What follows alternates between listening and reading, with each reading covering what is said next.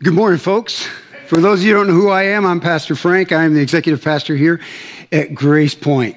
Now, if I understand Pastor Mark right, if I have that kind of faith, I can believe someday that my Dallas Cowboys will actually get back to the Super Bowl. it just ain't happening this year. It just ain't happening this year. I hope so. I hope so. Well, a few months ago, I went to my wife and I said, honey, I would like to get a dog. And this was what her response was Well, honey, you can get a dog when I die. Pretty morbid, don't you think? And so I've been trying to coach her into this idea. She doesn't want a dog because, you know, it's messy in her mind, too much to have to take care of, blah, blah, blah, blah, blah, blah. Well, last night I had a dream. And you know, sometimes you remember your dreams. Most of the time you don't, but sometimes you remember your dream. I remembered my dream last night. Last night, in my dream, my wife died. Now, she went to the pearly gates and she met the Apostle Peter at the pearly gates. And Peter welcomed her and greeted her and said, Brenda, I just got one thing you need to do before I can let you in. And she goes, Well, what's that? I just need you to spell a word. Well, what word would that be? Any word you choose. Well, guess what she chose? Dog.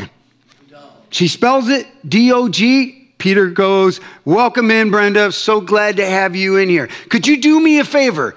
Could you, just for a few moments, watch the gate? I got to go use the restroom, but I won't be long. She goes, Well, what if somebody comes in the meantime to the gate? What am I supposed to do? Just tell them they just need to spell a word. She goes, Okay. Well, as luck would have it, I die and I meet my wife at the gate. And as I'm sitting there getting ready to go into the gate, I'm all excited to see her. She looks at me, not so as excited. And she looks at me and she says, Frank, before I let you in, you got to spell a word. Well, what word is that? She goes, supercalifragilisticexpialidocious. so I think God was giving me insight last night in my dream that I'm probably not going to get a dog. I've said for many years, happy wife, happy life. Anyhow, well, folks, for the past three weeks, we've said that God has something very specific to say about our bodies. He cares about our bodies so much that He doesn't want us to neglect it, but at the same time, He doesn't want us to worship it. He has a much better plan for our bodies. Pastor Tim, as he started the series out, he, he shared where there are those that are body neglectors and there are those that are body worshipers. And he confessed that he tends more towards the body neglector. And I must confess, I tend more towards, at least I have in the past, towards the body worshiper. Pastor Tim and I are at quite a contrast, uh, quite opposite in this. And it reminds me of a movie I saw many years ago. Maybe you remember it came out in 1988. It was called Twins. Do you remember that? Two brothers, uh, they're fraternal twins who were separated at birth. They didn't know they had bro- a brother. And, and the core of the movie, when they meet each other, is the contrast between these two brothers. That's how Tim and I are. The guys that starred in the movie were Danny DeVito and Arnold Schwarzenegger. So just guess which one Tim is. I'll just leave it at that. Our bodies were created by Jesus for Jesus to honor Jesus. So we've been asking the question how do you honor Jesus with your body? Which is a brand new lens for some of us because this certainly applies to our health, our exercise, our diet, all those things. But at the end of the day, the question isn't how fit can I get, nor is it on how how unhealthy can I be and still survive? The issue is, how can I honor him with my body? Last week, we looked at how we can do that with our eyes. And today, as Pastor Tim mentioned last week, we're going to talk about our ears. How do we honor God with our ears? Specifically, how do you honor God with what you, with what and who you listen to or don't listen to? So, as we get started, a show of hands. How many of you know somebody who suffers from the dreaded condition called selective listening? My wife's got both hands up, I'm sure, right now. How many of you are sitting next to somebody with that condition? You say something once, twice, three times, and they go, I didn't hear you. And you're going, it's amazing what you hear and what you don't hear. This condition starts at a very young age, unfortunately. My wife and I have a 14 month old grandson. His name is Jackson. My wife watches him four days a week. When I come home from work, I spent some time playing with and there are times when I say to Jax those dreaded words, don't touch that. A few moments later, what does he do? He goes back and he touches it. Now, I know he understands even at that young age because when I say, Would you like a snack? he goes directly to the dining room where his grandmother keeps the snacks to get him. So I know he knows. We all have a tendency to do this. Brenda will say to me sometimes that she told me something and will be adamant that she did, and I will look at her like a deer in the headlights. And I'll just have to admit, I have no doubt you told me that, but I have no recollection, recollection of you telling me that. Well, I might have some doubt. I don't say that out loud to her, by the way. It's about what has our attention in the moment or what's going on in our minds. Maybe we're distracted. Maybe there are pressing matters we're trying to deal with, and we just don't have the capacity to remember everything that was said. Maybe we're just really forgetful. There are all kinds of reasons we could be selective hearers, but there is a point when listening becomes much more important. You can't tune out certain voices for a long period of time and not be impacted by that. You can't continually tune in certain voices for a long period of time and not be impacted by that. Because, and here's where we're going today, what and who you are who you listen to will eventually impact what you do. What and who you will listen to will eventually impact what you do. Just as was said last week, we pay attention to this when it comes to our kids. But as adults, we for some reason think we've outgrown it. We're careful what and who we allow our kids to listen to, at least we should be. And because we know it has the potential to impact what they do, how they think, the things they get stuck in their heart, but the same is just as true for us as adults. What and who we listen to on a consistent basis will begin to impact you over time for bad and for good. When I was in elementary school many, many years ago, I became very uh, conscientious of my nose. Here was the reason as there was body shaming these days, there was way back then.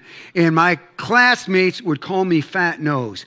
At that point, I didn't like it. Now I don't care because I tell people my face finally caught up to my nose. Whether it did or not, that's what I go with, okay? But I remember that. It had a huge, huge, huge impact on me. Then there was the good side of impact. I had a basketball coach when I used to play many years ago who believed in me. I was a scorer, whether uh, my teammates wanted me or not, because I shot a lot. So if you shoot a lot, you're going to score some, right? Well, I would score, and there'd be good games, there'd be bad games. And uh, just like the K State game yesterday, a bad game for K State, of course. And I would have bad shooting day, and he would tell me, Frank, keep shooting. Keep shooting. Keep shooting me. I believe in you. This coach influenced me in a positive way with his words of encouragement, and it's caused me to this day to be that way with other people because I feel it's a much more effective way to impact people.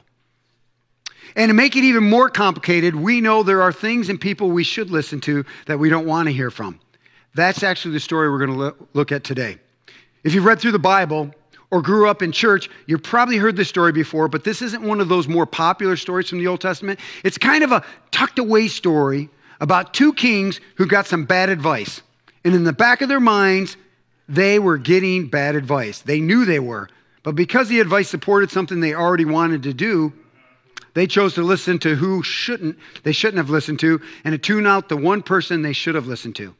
And in this tucked away story, we gain valuable insight into what we should and shouldn't listen to and how we can honor Jesus with our ears. So, if you have a Bible or a mobile device and want to follow along, find Second Chronicles 18. Second Chronicles 18.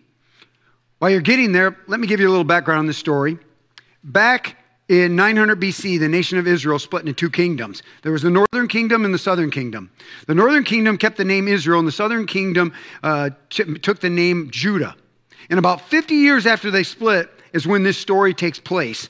The northern kingdom's king is Ahab, the southern kingdom's king was Jehoshaphat.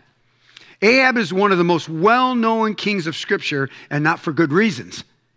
To start, he married a pagan princess name whose name was Jezebel. He instituted a nationwide worship of Baal, a false god, and not the one true and living God. He persecuted the prophets God sent to warn him, murdered an innocent man who wouldn't sell his vineyard to him so he could take the vineyard for himself. He is referred to by the author of the book of Kings as being more evil than all the kings before him. The northern kingdom was a pagan kingdom. They weren't worshiping God, they were worshiping idols and rejecting God. The southern kingdom had remained true to God, but in the first line of the story, we learn something really important. We discover that Jehoshaphat and Ahab had formed an alliance. Now, this is important, not just to the story, but it's important to you and me. When you are in alliance with someone, maybe if it's fraternity, a business partnership, a club, a team, maybe an organization you hold membership in, anytime you're in alliance with someone, they gain leverage in your life. This, there is this sense in which they have influence over you. And that's how our story begins. So here we go, Second Chronicles 18, verse 1. Now, Jehoshaphat had great wealth and honor, and he allied himself with Ahab by marriage. He didn't need to, but he did it anyway. Some years later, he went to see Ahab in Samaria. Ahab slaughtered many sheep and cattle for him and the people with him and urged him to attack Ramoth Gilead. Now, I got a personal observation I want to make here. Here's Jehoshaphat, who is a God fearing king who knew that Ahab was not. Ahab had a history of mocking God. Yet he wanted to, an alliance with Israel, so he marries off his daughter, which was a common practice to make when you wanted an alliance with another kingdom. Then he listens to a pagan king, and as we will soon see, he shouldn't have.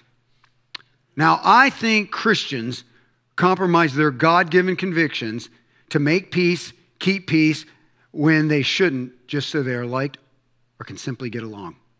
Now, should we make peace with people who don't believe what we believe? Absolutely. But should we give in to our convictions, what we know is absolutely wrong, and take advice from someone whom we know the advice they're giving is not God centered? No, I do not believe we should. And that's a great lesson to learn here. Ramoth Gilead was a border town between Israel and a country called Aram. It was a little crossroad town with lots of trading and merchant activity. There was a lot of money to be made here. The Arameans knew this, so Ramoth Gilead was very well fortified. So Ahab wines and dines Jehoshaphat and says, We need to go down and conquer that town and redraw the borders, but I don't want to do it alone. So we pick it up in verse 3 and he says, It says, Ahab, king of Israel, asked Jehoshaphat, king of Judah, Will you go with me against Ramoth Gilead? Jehoshaphat replied, I am as you are, and my people as your people. We're all Israelites. We will join you in the war. But Jehoshaphat also said to the king of Israel, First seek the counsel of the Lord. God, the advice there. This is the equivalent of saying, Ahab, have you prayed about this? But back in those days, if you wanted to know God's will about something, you didn't just pray. You went and found a prophet of God, and that prophet would speak on behalf of God. You didn't take this casually because if ever turned out you weren't speaking on behalf of God, they stoned you to death. So there were very few people running around going, God told me. There's a lesson to be learned at this point as well that I want to highlight. Often people will come to you and they will say, Well, God told me I should tell you something. For those of you that say that, please, please, please, for your own sake, only say that if God actually told you to say that, not to get what you want or manipulate a situation. Because what's a person's response supposed to be when you say, God told me? No, he didn't. That's kind of hard to do, okay? If God didn't tell you, it's not like we stone people these days, but I promise you, there will be consequences when you face when you're face to face with our Lord. There will be. So if God doesn't say specifically, tell him I said this, don't do that. You may have your own opinion, you may point to that, but don't say that. And kings now, they would work in tandem with the prophets to discern the will of God. And Jehoshaphat says, I'm with you, Ahab, but maybe we should spend a little time asking God what he thinks about this before we pull the trigger. And so we go to verse 5, and he says, So the king of Israel brought together the prophets, 400 men, and asked them, Shall we go to war against Ramoth Gilead, or shall I not? Now, here, Ahab brings all 400 of his prophets in all 400 of them were on his payroll. They all got a check every two weeks from Ahab. So, what do you think they're going to say? Go back to that. So, the king of Israel brought together the prophets, 400 men, and asked them, Shall we go to war against Ramoth Gilead, or shall I not? Go, they answered, for God will give it into the king's hand. I picture Ahab turning to Jehoshaphat this time and going, Well, we heard from the Lord, let's go. But Jehoshaphat's thinking, which was wise of him, that was kind of quick, Sounded like they knew the answer before you even asked the question, so he speaks up. And he says in verse 6 But Jehoshaphat asked, Is there no longer a prophet of the Lord here whom we can inquire of? Ahab brings 400 to him, But Jehoshaphat can see this. He can see something's wrong here, and just the way they answered that. Is, this it? Is this everyone? In other words, is there, is there anybody not on your payroll we can ask? Is there an objective voice we can plug into here? And here's where the story gets interesting.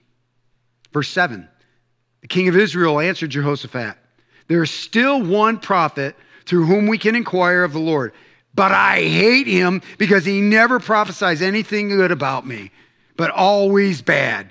He is Micaiah, son of Imlah.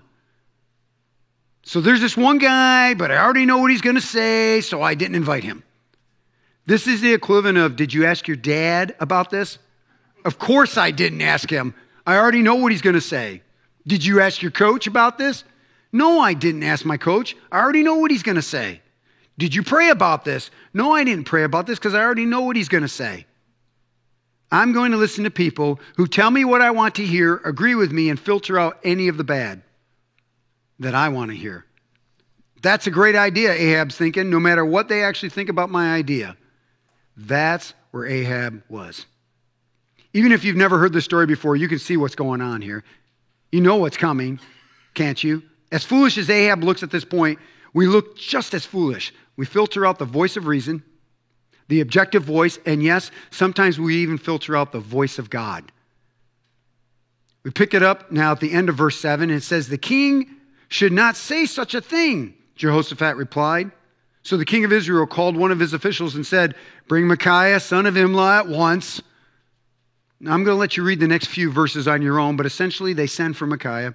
And why they send for him, all the prophets on payroll start this pep rally. They're dancing and chanting and running around with fake horns on their heads saying, You're going to gore the Arameans. They've got their pom poms doing backflips. They're getting everybody pumped up about this war, and they're chanting, Rock, Chalk, Jayhawk. Too soon? And then we join in, in verse 12. He says, The messenger who had gone to summon Micaiah said to him, Look, the other prophets, without exception, are predicting success for the king. Let your word agree with theirs and speak favorably. In other words, before you go there, Micaiah, things are going to going are going real well right now. We've got momentum. Everybody's excited. Our team's going to win. Don't go in there and mess it up. Go in there and tell the king what he wants to hear. Again, looking in on this ancient story, we're thinking, how foolish could you be? Why would you want to change or ignore important information, especially information from God? But for some of us, we know exactly what that's like. You've got 400 prophets going, date him, date him, date him, marry him, marry him, marry him. But there's this one person you haven't asked yet. And you don't really want to because they're probably going to ask really good questions and point out some really good points that you've thought of, but you don't really want to say them out loud. So you avoid that person. Maybe you're about to close a deal, you're about to form a partnership or make a purchase. You're right on the doorstep. You've communicated it all to the people you know agree with you, but there's this one person you haven't. And you haven't because you're afraid of what they're going to say. You're committed, but you're committed to filtering out common sense, the voice of God, and the voice of reason. In verse 13, but Micaiah said, As surely as the Lord lives, I can tell him only what my God says. When he arrived, the king asked him, This is Ahab speaking, Micaiah, shall we go to war against Ramoth Gilead, or shall I not? And the prophet answers back, Attack and be victorious, he answered, for they will be given into your hand. Now, we can't pick up on voice inflection or body language when we're reading scripture, but obviously this voice inflection and body language didn't line up with his words because of what Ahab says next. Verse 15, the king said to him, How many times must I make you swear to tell me nothing but the truth in the name of the Lord? Ahab hears what he wants to hear, but he knows the difference of this one prophet and the other 400 that are on his payroll. And he knows this one prophet actually speaks for the Lord. So he says, Tell me the truth. In other words, don't mock me. I never wanted you here in the first place, but now that you're here, tell me what you really think. So he does. And in verse 16, he says, The Micaiah answered, I saw all Israel scattered on the hills like sheep without a shepherd. And the Lord said, These people have no master. Let each one go home in peace. In other words, your army is going to be scattered like sheep because the king, the shepherd, isn't there. Ahab heard a prediction of his own death. And the prophet is telling Ahab if he goes to war, he's not coming home. Not the news Ahab was looking for. And look what he does.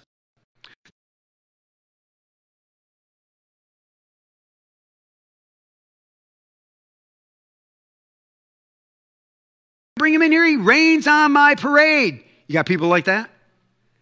We skip down to verse 25. And the king of Israel then ordered, Take Micaiah and send him back to Amon, the ruler of the city, and to Joash, the king's son, and say, This is what the king says. Put this fellow in prison and give him nothing but bread and water until I return safely. He tells them the truth because the king forces him to tell the truth and throws him in prison.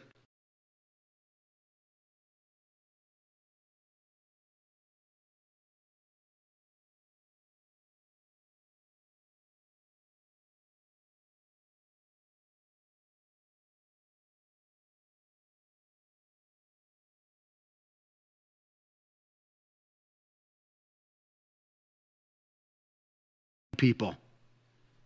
Now, again, we're looking in on this story, and it doesn't really matter how old you are, or what you believe about God, or if you're a follower of Jesus or not.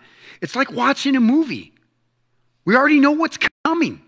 We already know the voice of the crowd is not the voice to listen to here. We already know that they have something to gain by telling the king what he wants to hear, and they're not the people we should listen to. We already know the voice of reason has been duct taped and thrown out. We already know the king has made a horrible life ending decision and there's nothing anybody can do about it. So, what does Ahab do? He filters out reality, he filters out wisdom, and ultimately the voice of God. And without even telling you how the story ends, you can figure out on your own because it's so obvious. And you know what? Our stories aren't less obvious. We get so emotionally attached to our idea our direction, what we want to see happen, that it becomes very, very difficult to listen to the voice of reason or wisdom, and yes, even the voice of God. We have all decisions, we, we all, and somewhere in the decision making process, I could drop in and look at what you're about to do. The voices you filtered out, the voices you filtered in, and figure out whether the decision you're about to make is a good one or a bad one. It would be that obvious. We don't even have to finish the story to know what's going to happen, but I've got a couple minutes left, so we're going to finish it anyway. So, here's what they do they ignore the prophet and go to war. But then something really interesting happens, and this is where you think, Jehoshaphat, timeout, man. Are you seriously going to continue to partnership with this nut job? Look at what Ahab says, verse 29. The king of Israel said to Jehoshaphat, I will enter the battle in disguise, but you wear your royal robes. Right then and there, Jehoshaphat should have said, Nope, I'm not going. Thanks for coming with me, Josephat, for risking your life in your army and all, but I think I'm going to dress like a common soldier today, and you dress up in your royal robes. Wait a minute. Wait a minute. What about the 400 prophets and the pom poms and the momentum and the chanting? You were pretty confident this was what we needed to do, and now you're telling me you're not even willing to stand by your decision and be the king in the battle? Something happened inside of Ahab. It's the same thing that happens inside of us. He was very convincing on the outside. He rallied all the people on the payroll. He convinced Jehoshaphat. He silenced his critics, but in his heart, the words of the prophet rang true. When it came time for battle, all he could hear was these words Sheep scattered without a shepherd, sheep scattered without a shepherd. Mark my words, all you people. But his action, by his actions, he actually thought he could skirt the will of God. And so do we. We, for some reason, think we can skirt the will of God by changing our actions, like God won't know the difference. Come on. You can argue your husband into silence. You can get your parents to throw up their hands and go, do whatever you want. You've got the board saying, okay, you're the leader. You're so persuasive. You're so sure. You've got PowerPoint slides and stories and illustrations. You got a closing song, Kumbaya, my Lord. You've got everybody convinced, but in your heart, you're not so sure. And it's linked to that one person who had nothing to gain by telling you what you didn't want to hear. But you know it's true. And Ahab knew it was true. So watch how this ends. Ahab's wearing a disguise while Jehoshaphat wears his royal robes. And in verse 30, says, Now the king of Aram, the enemy, had ordered his chariot commanders, do not fight with anyone, small or great, except the king of Israel. In other words, find Ahab and kill him.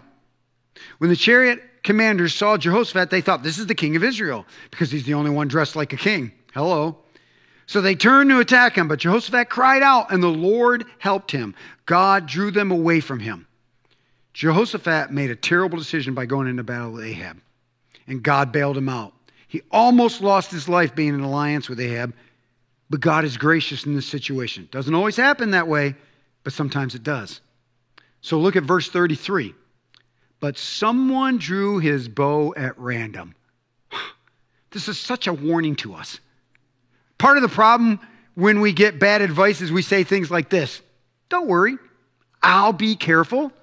Don't worry, staff, board, honey, family, I'll be careful. I realize I'm not following good advice, but let me tell you how I'm countering following bad advice. I'm just going to be careful. Oh, then we go ahead and ignore the voice of reason because you're going to be careful. Ahab knows he's ignoring the prophet's advice, but he's made plans to be careful. He's dressed like a regular soldier. They won't even know who he is. But a random archer drew back his bow, fired into the group of troops, and in verse 33, we see what happens. But someone drew his bow at random and hit the king of Israel between the breastplate and the scale armor. The king told the chariot driver, Wheel around and get me out of the fighting. I've been wounded. And all day long the battle raged, and the king of Israel propped himself up in his chariot facing the Arameans until evening. Then at sunset, he died. Ahab lost his life because he ignored the right voice. You know people who've lost their marriages because they ignored the right voice. They filter out the voice of reason. We know people, maybe you're one of them, that lost their financial security because they didn't listen to the right voice. They listened to culture. They listened to greed. They listened to what everybody else was doing. We know kids. Maybe you were that kid who lost their freedom, lost their clear conscience, or their innocence because they filtered out the voice of reason and listened to the 400 that said, Oh, it's fine. It's how everybody else thinks, it's how everybody else does it. We've all made horrible decisions, including this preacher, because what and who we listen to will eventually impact what we do. The question is, what do you do with that?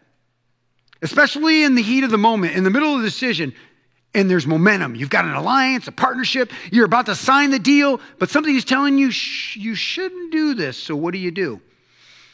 Now, I can't answer for that for you specifically, but I can help you get on the road to discernment. I, I, can take some of my experiences, experiences of people around me, experiences of people I've talked to, and lay them over your future decisions so you find yourself in a place that you're honoring Jesus with your ears. And the way I want to do that is by asking you five questions. And I think you should write these questions down, by the way. This is how we'll end our time together today. Here's the first question who are you listening to? Who are you listening to? Who has your ear? Whose advice do you lean to? Which crowds are you plugging into that are affecting your decision making? Who are you listening to when it comes to your marriage, your parenting, your finances, your relationship with God? You're listening to somebody. Your ears are tuned into somebody. Who is it? Second question Who do you need to quit listening to?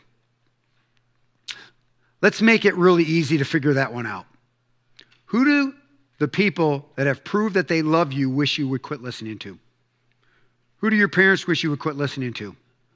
Who does your spouse wish you would quit listening to? Did you know sometimes the person you need to quit listening to the most is yourself? Amen. It doesn't make any sense, but we lie to ourselves sometimes. Maybe you need to quit listening to yourself. Question three Who should you be listening to?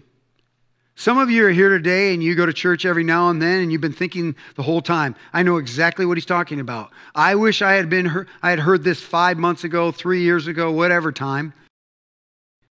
Perhaps this is your cue to make church attendance a habit. great churches here in Topeka, but maybe today is your cue to start putting yourself to hear things that will counterbalance all the stuff you hear throughout the week. Who should you be listening to? Who do you need to bring front and center and dial them in because they're right most of the time? Question four What do you not want to hear but need to? What's the piece of advice that you're dodging, but it's the very thing you need to hear? The fact that Ahab had the power to throw Micaiah in prison said nothing about the prophet being right or wrong, refusing to listen to what he needed to hear. In question five, whose advice are you resisting because you just don't like the individual giving it? Who are you avoiding that is saying what you need to hear, but you just don't like them? They're not your people. They're a different race than you are. They voted for the other guy. They live on the other side of town. They haven't accomplished as much as you've accomplished. So why should you bother listening to them? What and who you listen to in every stage of life will influence what you do. God will speak to you through other people if you're open. He will. But for some reason, and I don't completely understand this, God doesn't speak.